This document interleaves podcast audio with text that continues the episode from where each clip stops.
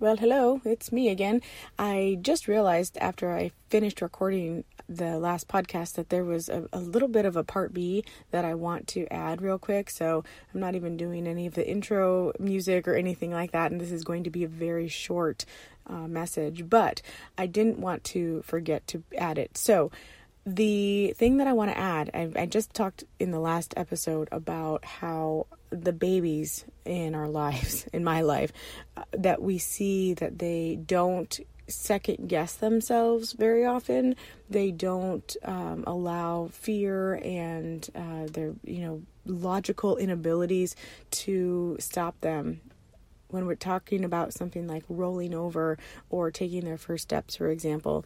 And the piece that I want to add to it is as I was watching my daughter roll over for the first time a few months ago, I made a note that she would try and fail and try and fail. And the, what that looked like was she would, you know, get three two quarters well i guess one quarter. She'd do a one quarter turn from her back to her arm for example and then she would fall back to her back. And then she would do that again and again. And she'd probably tried it three or four times. And at one point all i did was reach out my hand. I just put my hand there.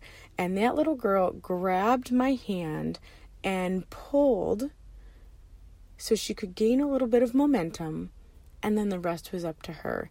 And it just spoke to me in that moment and said, we too sometimes just need a hand up for somebody to put their hand out and let us grab that hand for a little bit of help momentum. It helps us gain momentum, and then the rest is up to us. So, if there's something that you're working on in your life right now, whether it has to do with money or not, and you are struggling, you keep you keep getting a quarter of the way there and then falling back, and then a quarter of the way and falling back. If you've tried that three or four times, I just want to give you permission to reach out for someone's hand. That can be mine. You know, you can reach me at maria at cashinunchange.com or it can be someone else if it's not in, you know, my zone of genius. But reach out for that hand and grab that, allow yourself to gain a little bit of momentum, and then the rest will be up to you. You can continue to do that rollover on your own. And you'd be surprised. My daughter only needed that hand once or twice.